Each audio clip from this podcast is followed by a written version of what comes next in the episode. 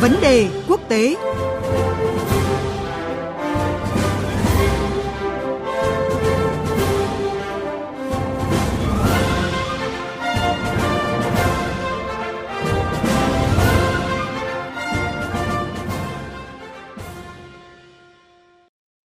Thưa quý vị, thưa các bạn, việc Nga rút khỏi Hiệp ước Bầu Trời Mở trước cuộc gặp thượng đỉnh Nga-Mỹ đang thu hút sự quan tâm rất lớn của dư luận quốc tế.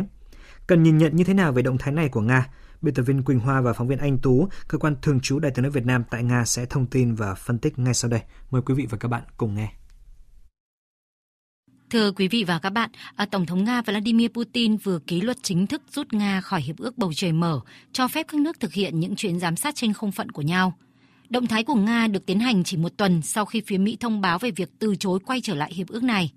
Trước đó thì phía Nga đã nhiều lần bày tỏ thất vọng về việc Mỹ không trở lại hiệp ước bầu trời mở, cho rằng là quyết định này sẽ không tạo được bầu không khí có lợi cho các cuộc thảo luận về kiểm soát vũ khí trong khuôn khổ của gặp thượng đỉnh Nga-Mỹ dự kiến diễn ra vào ngày 16 tháng 6 tới tại Geneva, Thụy Sĩ. Hiệp ước Bầu Trời Mở là một trong những thỏa thuận quân sự chủ chốt nhằm xây dựng lòng tin thời hậu chiến tranh lạnh và quyết định rút khỏi Hiệp ước Bầu Trời Mở khiến Mỹ và Nga chỉ còn một thỏa thuận kiểm soát vũ khí duy nhất là Hiệp ước cắt giảm vũ khí chiến lược mới. Để có cái nhìn rõ hơn về động thái cứng rắn này của nước Nga trước cuộc gặp thượng đỉnh Nga-Mỹ, ngay bây giờ, mời quý vị và các bạn cùng chúng tôi đến với những phân tích của phóng viên Anh Tú, thường trú Đài Tiếng Nói Việt Nam tại Nga. Thưa chị Anh Tú ạ, Tổng thống Nga đã hạ bút chấm hết cho Hiệp ước Bầu Trời Mở, một trong những thỏa thuận quân sự chủ chốt nhằm xây dựng lòng tin thời hậu chiến tranh lạnh. À, chị bình luận thế nào về động thái cứng rắn này của phía Nga? Theo tôi, thì bước đi này của Nga là cần thiết và bắt buộc, vì trước đó Nga đã bày tỏ thiện chí để cứu vãn hiệp ước này nhưng không nhận được phản hồi tích cực từ các nước tham gia hiệp ước.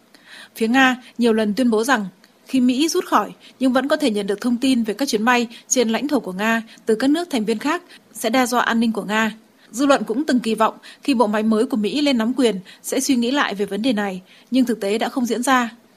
Ngày 7 tháng 6, à, ngay sau khi Tổng thống Putin ký ban hành luật về việc rút khỏi hiệp ước, thì người phát ngôn chính thức của Bộ Ngoại giao Nga à, Maria Zakharova đã viết trên kênh Telegram của mình rằng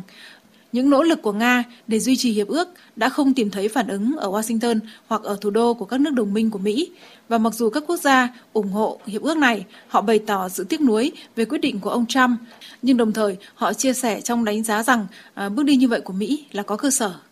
Bà nhắc lại rằng vào ngày 22 tháng 12 năm 2020 thì Bộ Ngoại giao Nga đã gửi công hàm đến các quốc gia thành viên của Hiệp ước Bầu Trời Mở về sự cần thiết phải cung cấp cho Liên bang Nga trước ngày 1 tháng 1 năm 2021 những đảm bảo không chuyển giao thông tin nhận được trong các chuyến bay quan sát đến các quốc gia không tham gia hiệp ước này, cũng như để xác nhận khả năng thực hiện các chuyến bay quan sát của Nga không bị cản trở trên lãnh thổ của các quốc gia tham gia, bao gồm cả các cơ sở của Mỹ.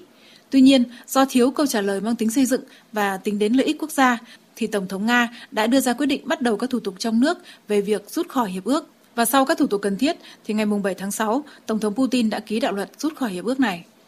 Thực tế thì trước thềm các cuộc gặp thượng đỉnh giữa Nga và Mỹ, thì hai bên thường đưa ra những động thái cứng rắn nhằm thăm dò đối phương. Vậy việc Nga chính thức rút khỏi hiệp ước bầu trời mở tác động ra sao tới cuộc gặp song phương lần này, thưa chị Anh Tú ạ? Ờ, Thứ trưởng Bộ Ngoại giao Nga Sergei Ryabkov thì từng cảnh báo rằng ờ, trước hội nghị thượng đỉnh với Tổng thống Putin thì phía Mỹ sẽ nhận được một số tín hiệu không dễ chịu từ Nga. Và việc Nga chính thức rút khỏi hiệp ước bầu trời mở có thể là một trong số đó. Tuy nhiên, ờ, quyết định của Nga rút khỏi hiệp ước bầu trời mở không phải là bất ngờ đối với Mỹ vì nó đã được Nga khởi động từ ngày 15 tháng 1 và qua tất cả các bước cần thiết để dự luật được Duma Quốc gia Nga thông qua vào ngày 19 tháng 5, Hội đồng Liên bang Nga phê chuẩn vào ngày 2 tháng 6 và ngày 7 tháng 6 thì Tổng thống Putin ký ban hành. Có thể là bước đi này của Nga gửi đến Mỹ một tín hiệu rằng vì lợi ích quốc gia của mình thì Nga sẽ không nhượng bộ, hay nói cách khác là sẽ luôn hành động cứng rắn. Mỹ nếu muốn đàm phán với Nga để trực tiếp lắng nghe và dự đoán được về các bước đi, chính sách của Nga liên quan đến lợi ích song phương, đặc biệt là các lĩnh vực về kiểm soát vũ khí, ổn định chiến lược cũng như an ninh và ổn định toàn cầu thì phải tôn trọng các lợi ích của Nga. Vâng, à, như chị vừa thông tin thì hội nghị thượng đỉnh Nga Mỹ được đánh giá là cơ hội vàng, thu hẹp bất đồng, trong đó có nội dung về kiểm soát vũ khí. Vậy thưa chị Anh Tú là dư luận có thể kỳ vọng gì về cuộc gặp thượng đỉnh lần này giữa Nga và Mỹ? trong bối cảnh là quan hệ hai nước đang rơi xuống mức rất thấp kể từ sau chiến tranh lạnh ạ?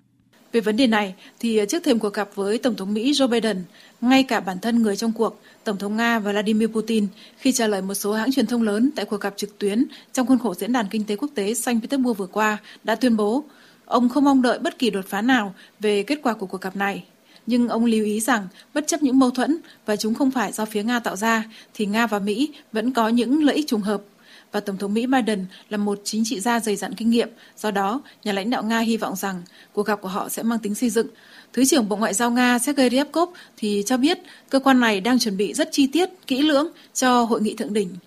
Theo lời ông, thì Nga hy vọng rằng kết quả của cuộc gặp giữa Tổng thống Nga Vladimir Putin và Mỹ Joe Biden sẽ thúc đẩy tiến trình phát triển trong lĩnh vực ổn định chiến lược và ổn định quan hệ với Mỹ. Viện sĩ Viện Hàn lâm Khoa học Nga, lãnh đạo Trung tâm An ninh Quốc tế thuộc Viện Kinh tế Thế giới và Quan hệ Quốc tế mang tên Primakov, Viện Hàn lâm Khoa học Nga Alexei Abatov cũng cho rằng um, tại hội nghị thượng đỉnh sắp tới thì Tổng thống Mỹ Joe Biden muốn khôi phục đối thoại về các vấn đề mà Nga và Mỹ theo truyền thống có lợi ích chung,